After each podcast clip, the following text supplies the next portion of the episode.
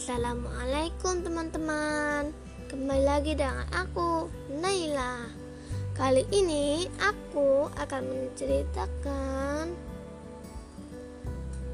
emas dalam kuali. Seperti apa ya ceritanya? Yuk simak bareng. Pernahkah kamu berkhayal menemukan emas, teman-teman? Pasti hal itu sangat sulit menjadi kenyataan ya. Tapi dengarlah, dulu memang ada orang-orang yang menemukan emas. Salah satunya pernah diceritakan oleh Nabi kita tercinta, Nabi Muhammad shallallahu alaihi wasallam. Oh, ini ceritanya yang betul-betul indah dan membahagiakan. Beginilah kisahnya. Pernah hidup dua orang bapak yang saling bersahabat sejak muda. Suatu saat, bapak yang pertama membeli sebidang tanah dari bapak yang kedua.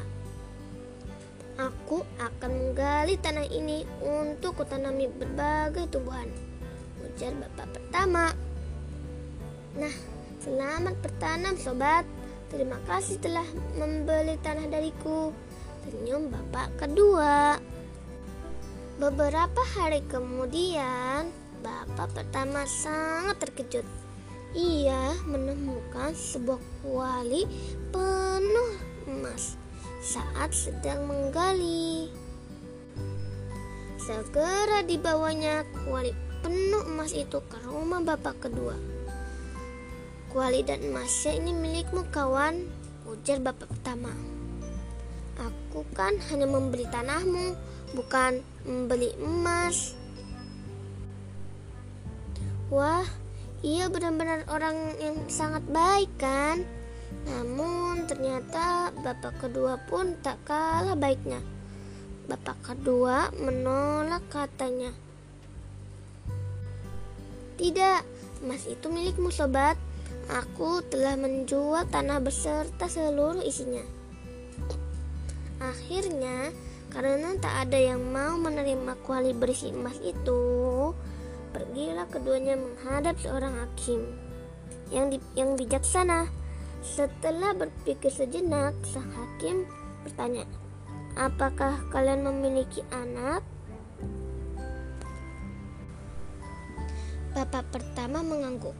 "Aku punya anak laki-laki yang kini telah menjadi seorang pemuda." Bapak kedua juga mengangguk. "Aku punya seorang orang anak gadis."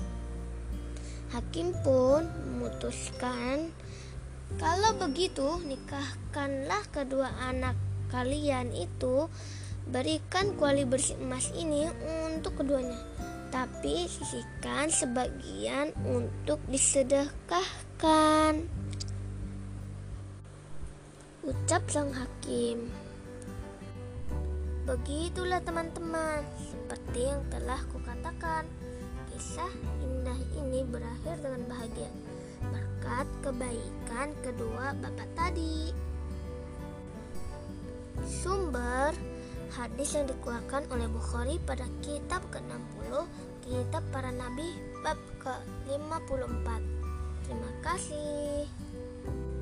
Sekian kisah tentang emas dalam kuali, semoga bermanfaat ya. Sampai jumpa, bertemu di kisah berikutnya. Wassalamualaikum warahmatullahi wabarakatuh.